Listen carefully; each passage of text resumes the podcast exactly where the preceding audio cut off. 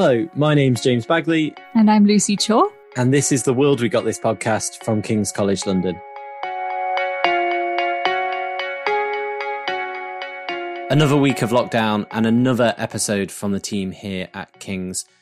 As I know so many of you are listening in lockdown, we hope you're staying safe and well. And as a listener to this podcast, you'll know that each week we help explore some of the challenges we face by talking to an expert guest about their work. We hope these conversations can be interesting and insightful, helping break down often complicated issues and perhaps even helping us understand some of the solutions. We hope you enjoy them, and we want to say a big thank you to all our listeners, both here in the UK and around the world, for your feedback and comments. Please do rate, review, and subscribe. It helps us reach more people. We started this podcast at a time when we faced perhaps the biggest collective health challenge in a generation but it's also been a deeply personal challenge for many, one that has tested our mental as well as our physical health. In these last two weeks, we've aimed to explore the impacts of the pandemic on our mental health.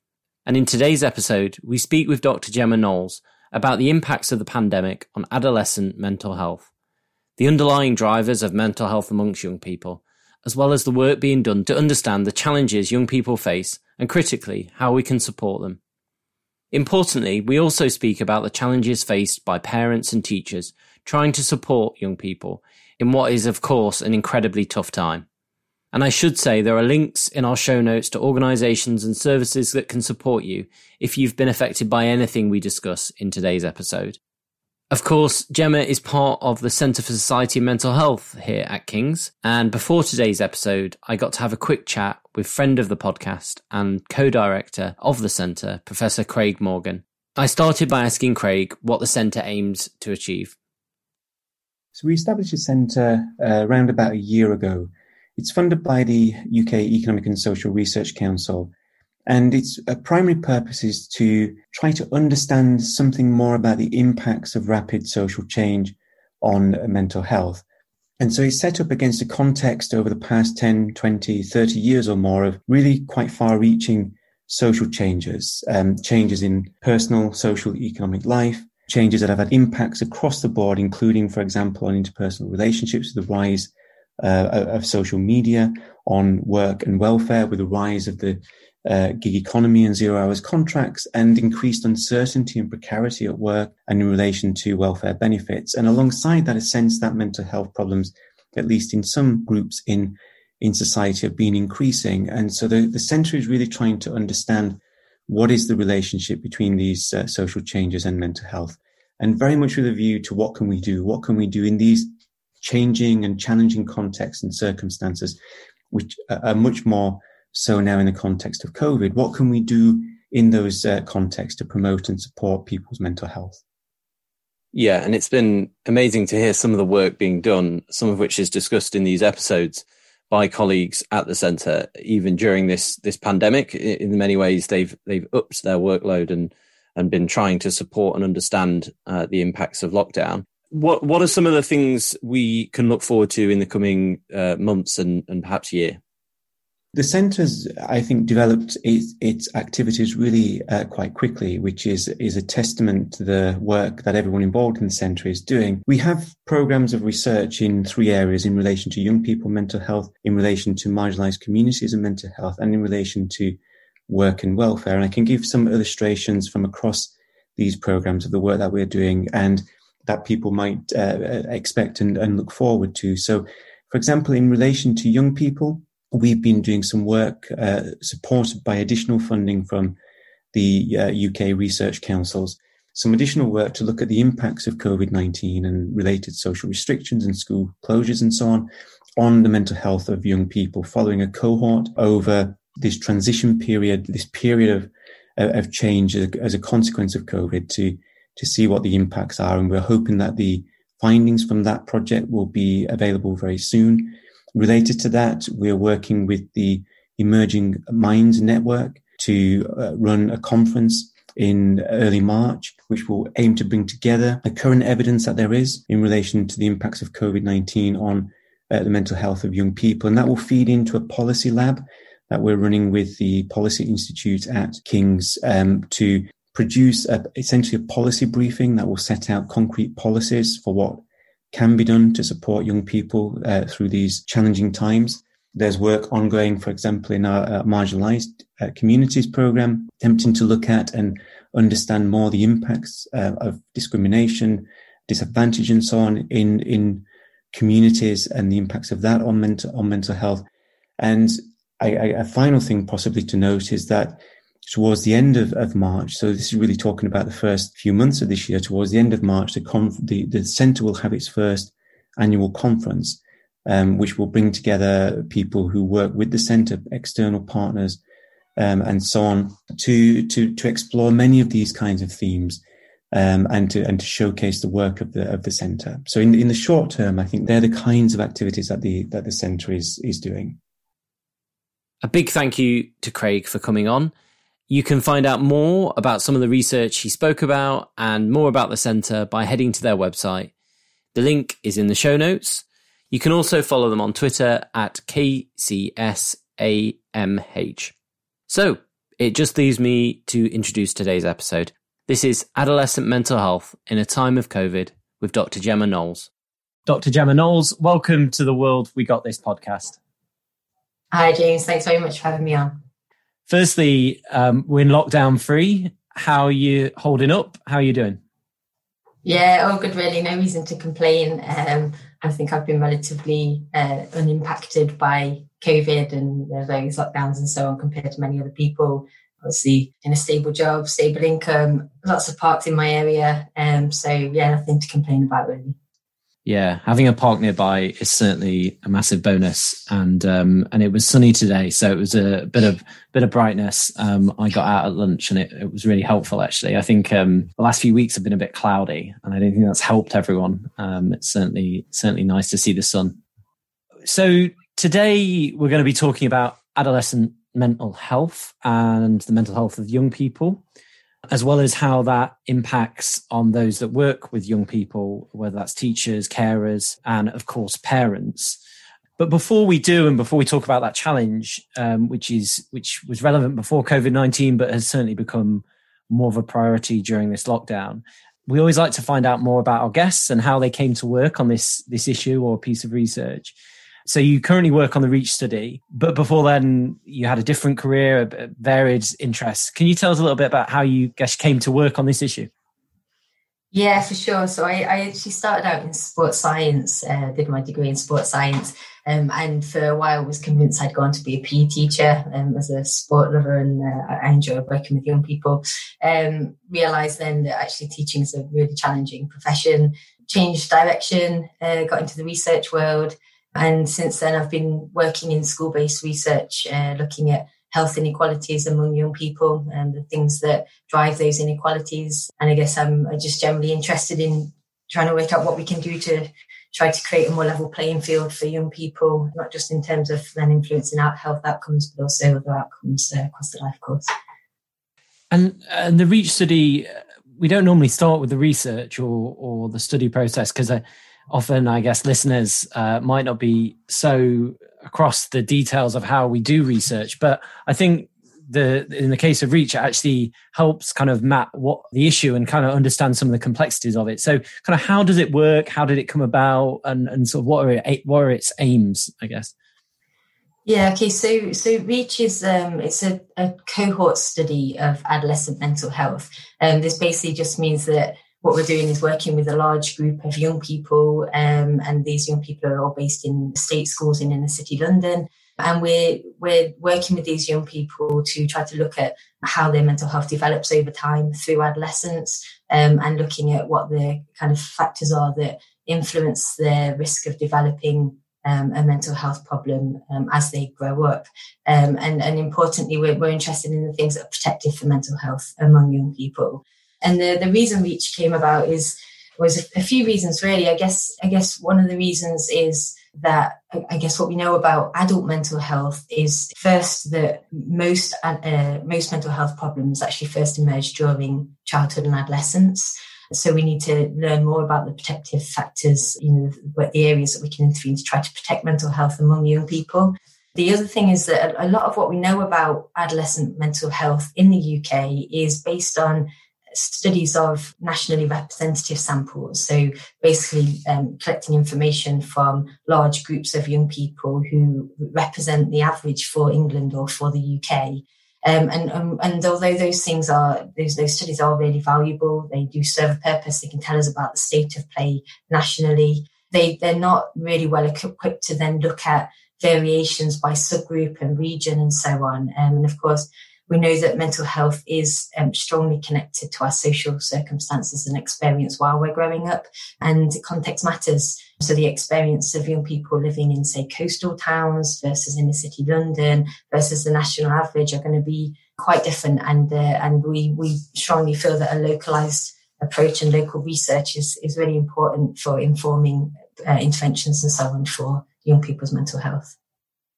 And I guess that that I mean that brings me on to think about this issue more broadly and what's driving it and, and just and just the scale of it. So I guess for outsiders and non-experts, it does feel as if uh, we hear more and more that young people are facing pressures like never before, and that young people are presenting with uh, mental health conditions, perhaps at an earlier age, or, or confronting these these issues that maybe perhaps it, uh, previous generations didn't or hadn't come across. Is that the case? Uh, are young people uh, facing mental health challenges that the previous generations didn't? Yeah, so there's quite a bit of research emerging on, on this topic. And I think that the broad picture is that overall, um, there does seem to be an increase in the, uh, the prevalence of how common mental health problems are among young people over the last 10 to 20 years.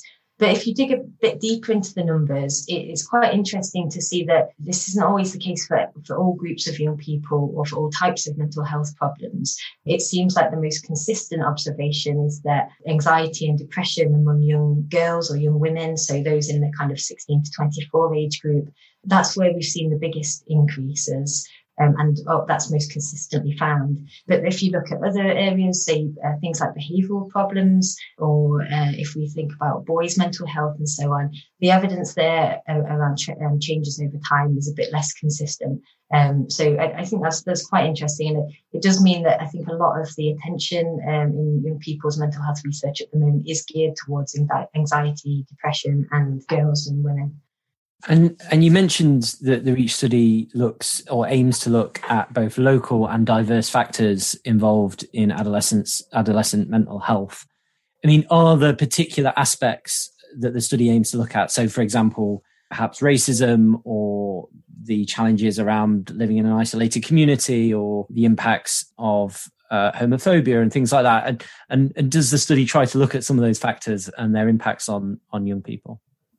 Yeah, so I guess what what makes um, Reach a bit different from the the national um, cohorts that are out there is the diversity of the young people that are taking part. I mean, the, so the people that are taking part in in Reach um, are representative of young people in Lambeth and Southwark, really really diverse boroughs, high levels of social inequality, high levels of um, ethnic and racial diversity, and so on. Um, and, and so we're, we're, the things that we're focusing on are, are the things that we think will um, have an influence on mental health among young people living in this context. But of course, you know, some, some drivers of mental health are consistent across contexts um, and some are more specific to different areas.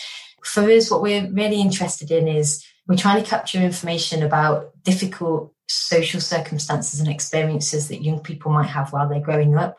Um, so things like growing up in poverty, experiences of discrimination, racism, and so on, how they feel about their school environment, their home environment, their um, peer and family support networks, um, their neighborhood, things like crime and so on.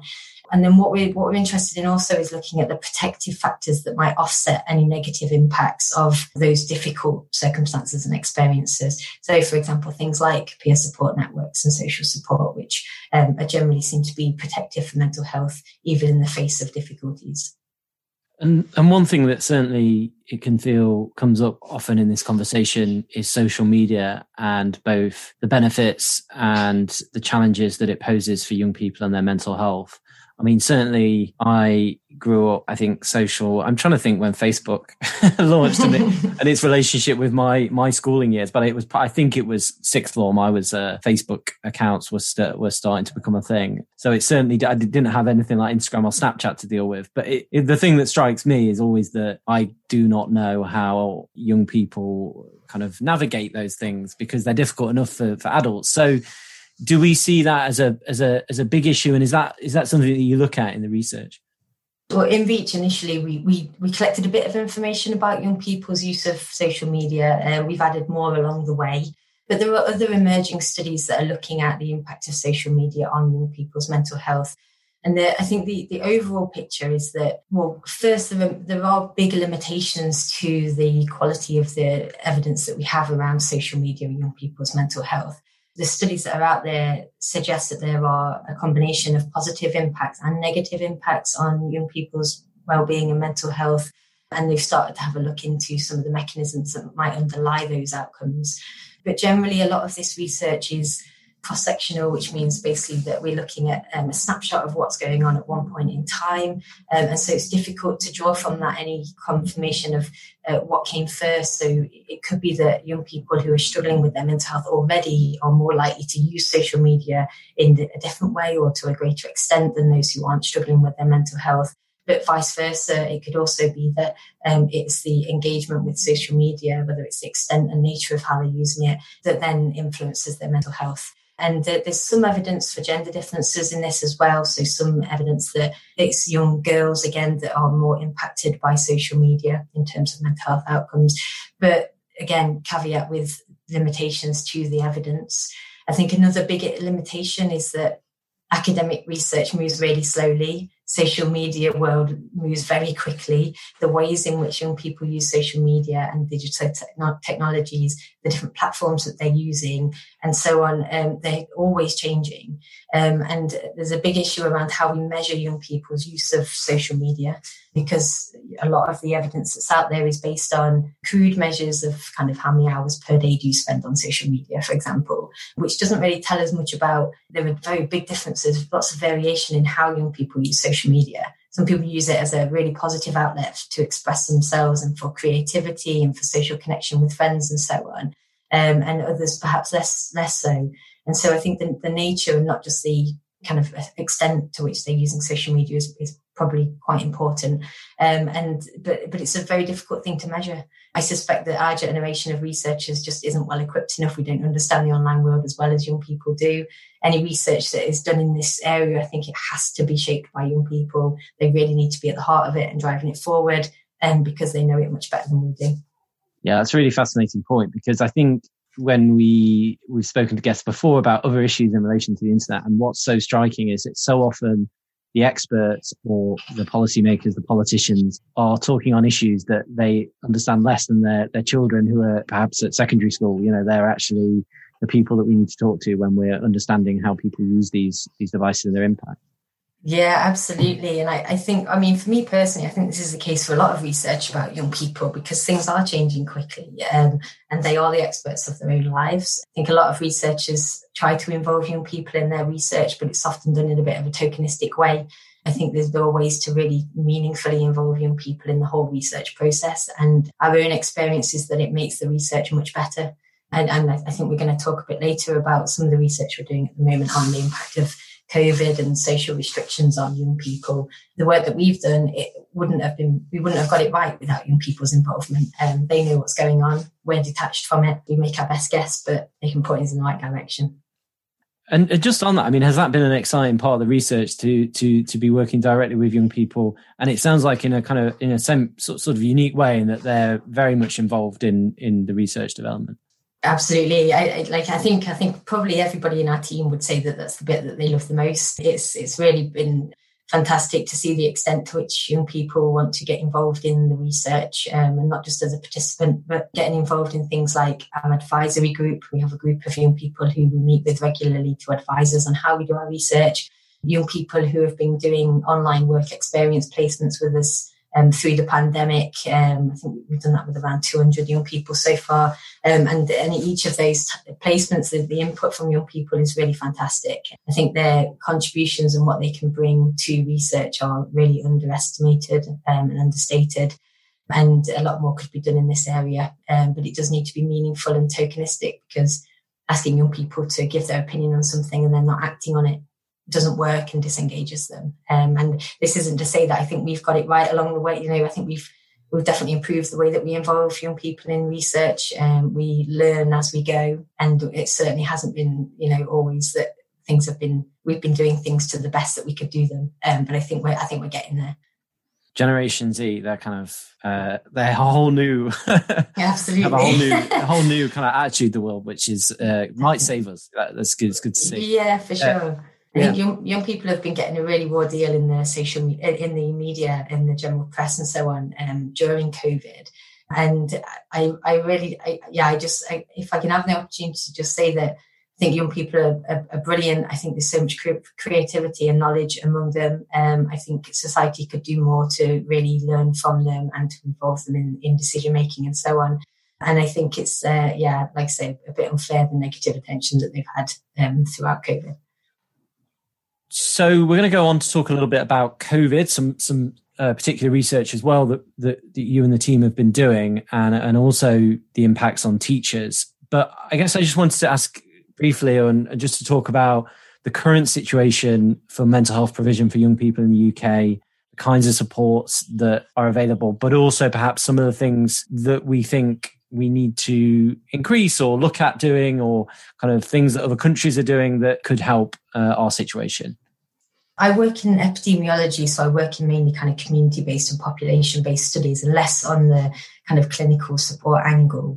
Um, but just to, to, say a little bit on that, um, so there has been for, for quite a while a really big gap in the provision of child and adolescent mental health services compared to the demand. Um, so a, a, lot of young people who do need some support don't get it.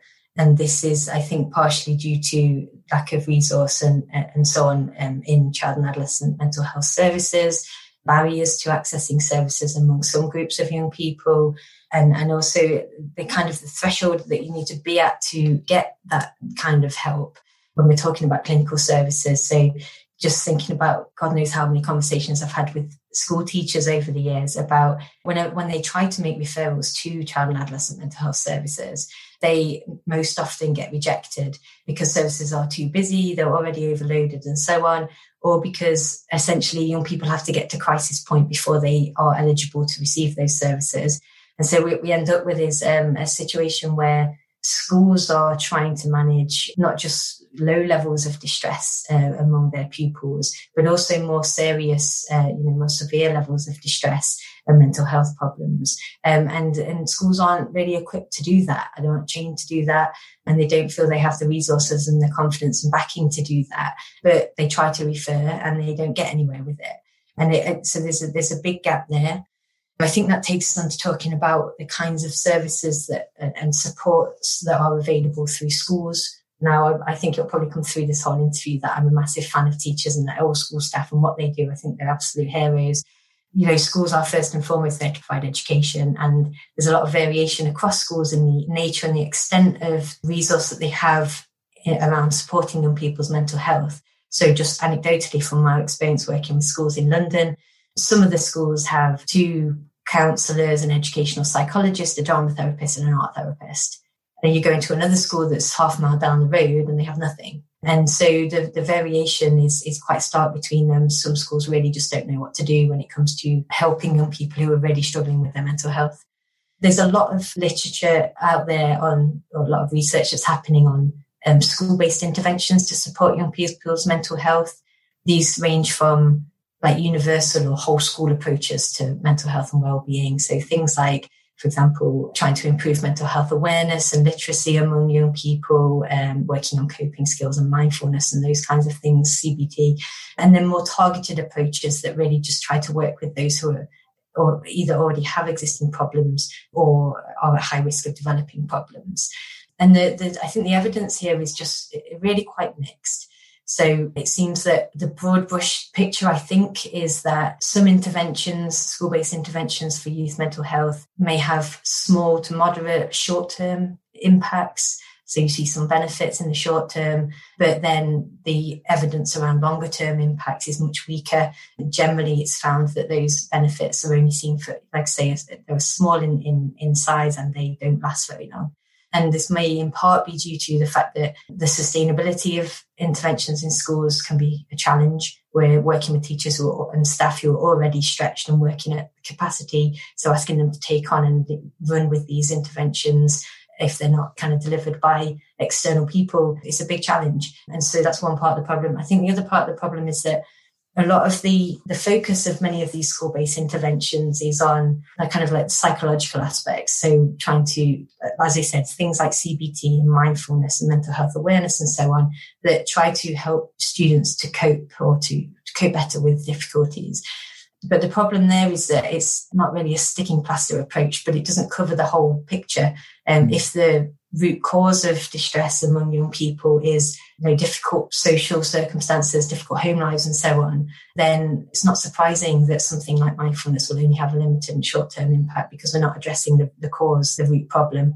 So I, I, think that's, you know, I think one way that we could try to go with research is try to do better on addressing the social issues that underlie mental health problems, at least from a group or population level.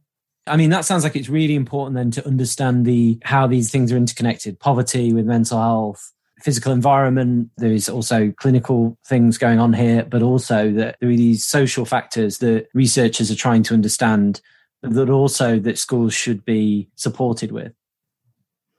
Yeah, definitely. And I think we need to not forget that that you know schools are embedded within communities, and if there are significant social challenges in in those communities, disadvantages, and so on, then you know it, it's difficult for a school to be the institution that takes on that burden and tries to do something with it. And so I think greater attention to addressing underlying social inequalities and disadvantages could have an you know an impact at the population level and um, and and really you know start to get some way to to making an impact yeah it's, and it's, it's kind of incredible to think about how schools are really the first place that see a whole multitude of challenges. Teachers are the, the people that see hunger they see mental health challenges they see health challenges. These are the people the first non-family member that might have come into contact with them. And i guess we sometimes forget that and, and what that might the impact on teachers of that i guess.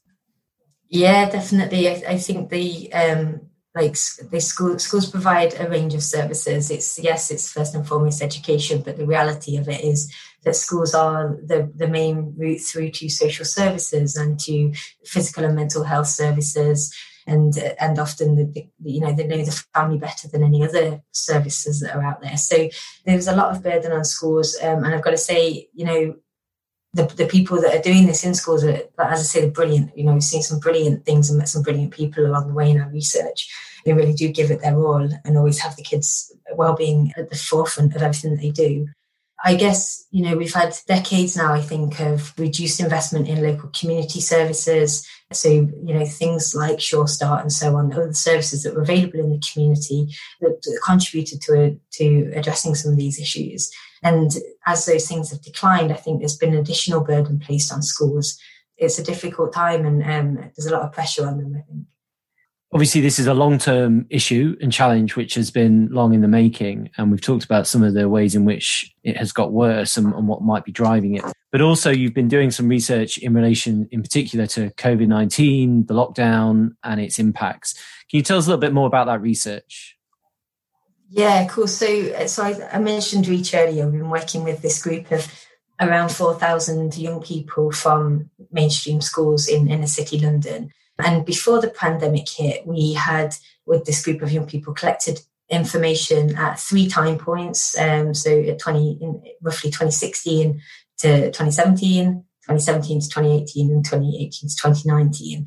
Um, and this is the same group of young people being followed over time. We're asking them questions about their mental health and about these social circumstances and, and factors that we think uh, might increase or reduce their risk of developing a mental health problem. Um, and so when the pandemic hit, we were one of, I think, few research groups in the in the UK that had that kind of longitudinal data in the run up to the pandemic and really close to the start of the pandemic. So we, we started then going back to these young people in uh, May to August last year um, and inviting them to complete an online questionnaire um, about how things have been for them since the pandemic hit. Again, we were looking at things like mental health, using the same measures that we had used in the run up to the pandemic, and also questions about their family circumstances, their friendships, their, their um, schooling, and so on, changes in household income. Um, and so we we now have kind of four points of data on this same group of young people, and it allows us to look at whether things have changed markedly as a you know I want to say as a result of the pandemic. It's difficult to really pinpoint you know, say that it's uh, attributable to the pandemic, but because we have three time points immediately in the run up to the pandemic, then if we did see any massive changes this year, uh, sorry, last summer, then you know it perhaps hints that it's, it's to do with the pandemic and the school closures and the social restrictions and so on. Yeah, and I guess that's going to be really critical to understanding the long term impacts on young people. We've heard about the long term impacts of being off school, and we know that that's important to have children back, but also the, the long term impacts on their mental health. Yeah, definitely. I think we've we've been analysing some of the data that we that we've been collecting during COVID, um, and the I think the broad picture is that in the early phase of the pandemic, there wasn't really any evidence to suggest that there had been an increase in the proportion of young people that were struggling with their mental health. But there's there's some complexity underlying that because yeah, I think what we're generally seeing is that a lot of young people reported many positives to the first phase of the pandemic. So, you know, that initial novelty of having more time to yourself, being able to do more of the things that you enjoy doing. It was the summertime. Um, I don't think the, the ramifications of missing out on so much education had really hit and so on. And so we, what we have is a picture where a lot of young people report lots of positive aspects, we don't see that spike in mental health problems that many people might have expected to see. But of course, there's a lot of individual variation in that. Um, so there will be some groups of young people who are really struggling, but because when you look at these kind of averages, it, it, averages out. If some people are doing well and some people aren't doing well, you see no change overall. It, there's definitely some complexity beyond that, and and absolutely we think things will change change over time. Uh, this the the data I was just referring to they cover kind of May to August last year, so before schools properly reopened to most pupils. Um, and the, we've put these, we've been talking to young people who work on our study about kind of interpreting those findings. And their input's been really, really interesting. Uh, in short, they were not surprised that we didn't see a spike. They know that many of their friends had lots of positives to that first phase, but their their key messages message to us is don't assume that this will continue to be the case. Novelty is worn off. Young people have realised that the ramifications of how much education they've missed could be really quite catastrophic and um, and long term. Actually, the, the thing that hit hit me hardest, I think, from talking to the to these young people was that, as one person put it, you spend your whole life in education being told that if you miss one lesson, you're never going to catch up, so don't skive. And then they miss six months of education and they're expected to try to catch up so yeah, it, that really hit home for me, I think, and um, I think it's probably hitting home for a lot of young people. What's interesting about that is that we talk about challenges on this podcast and we talk about research and actually that's a great example of listening to those affected by any particular issue and, and that what you can gain from from those conversations. It sounds fascinating and, and obviously really important. Now you've got research coming out, not quite sure when, but this is the time to plug so you've got some research coming up uh, from the centre. Yeah, so we so the COVID related research in Reach that I just mentioned, uh, we we hope to have more the, the detailed analyses on that um, out in the next uh, uh, couple of weeks. Um, and we're, we're also at the moment doing some in depth work with young people. Uh, so we've got around forty young people from um, from Reach who are they've been completing weekly video diaries for us over the kind of autumn and winter period. And we're trying to really now understand the, the, individual variation and the types of experiences that young people are having, and also how those things are changing over time. And there's, you know, there's so much information in there, and the kinds of things that are coming out definitely point towards there's a possibility that things are getting worse over time. It's quite stressful for many young people, but again, a lot of individual variation. So it, we're hoping those analyses will be done in the next kind of two months or so. Yeah, so keep an eye out. Certainly. And we'll make sure, as always, to include anything in the show notes, as well as links to the Centre for Society and Mental Health's website. I should also say we will include links to organisations that can help to anyone that's been affected by the issues we've discussed today. And I should finally say that the Centre for Society and Mental Health is such an important and interesting part of King's College London, and it's an important research area. It's obviously mental health is a massive challenge, particularly in developed countries, and understanding the societal impacts as well as the drivers is obviously key. So please do head to their website, check out their social media, their own podcast, as well as some of the work that they're putting out because it's really fascinating. So it just leaves me to say, Dr. Gemma Knowles, thank you so much for coming on the podcast. You're very welcome. Thanks for having me. You've been listening to the World We Got This podcast from Global Affairs at King's College London. This podcast was produced by James Bagley and Lucy Willman with editing from Rachel War.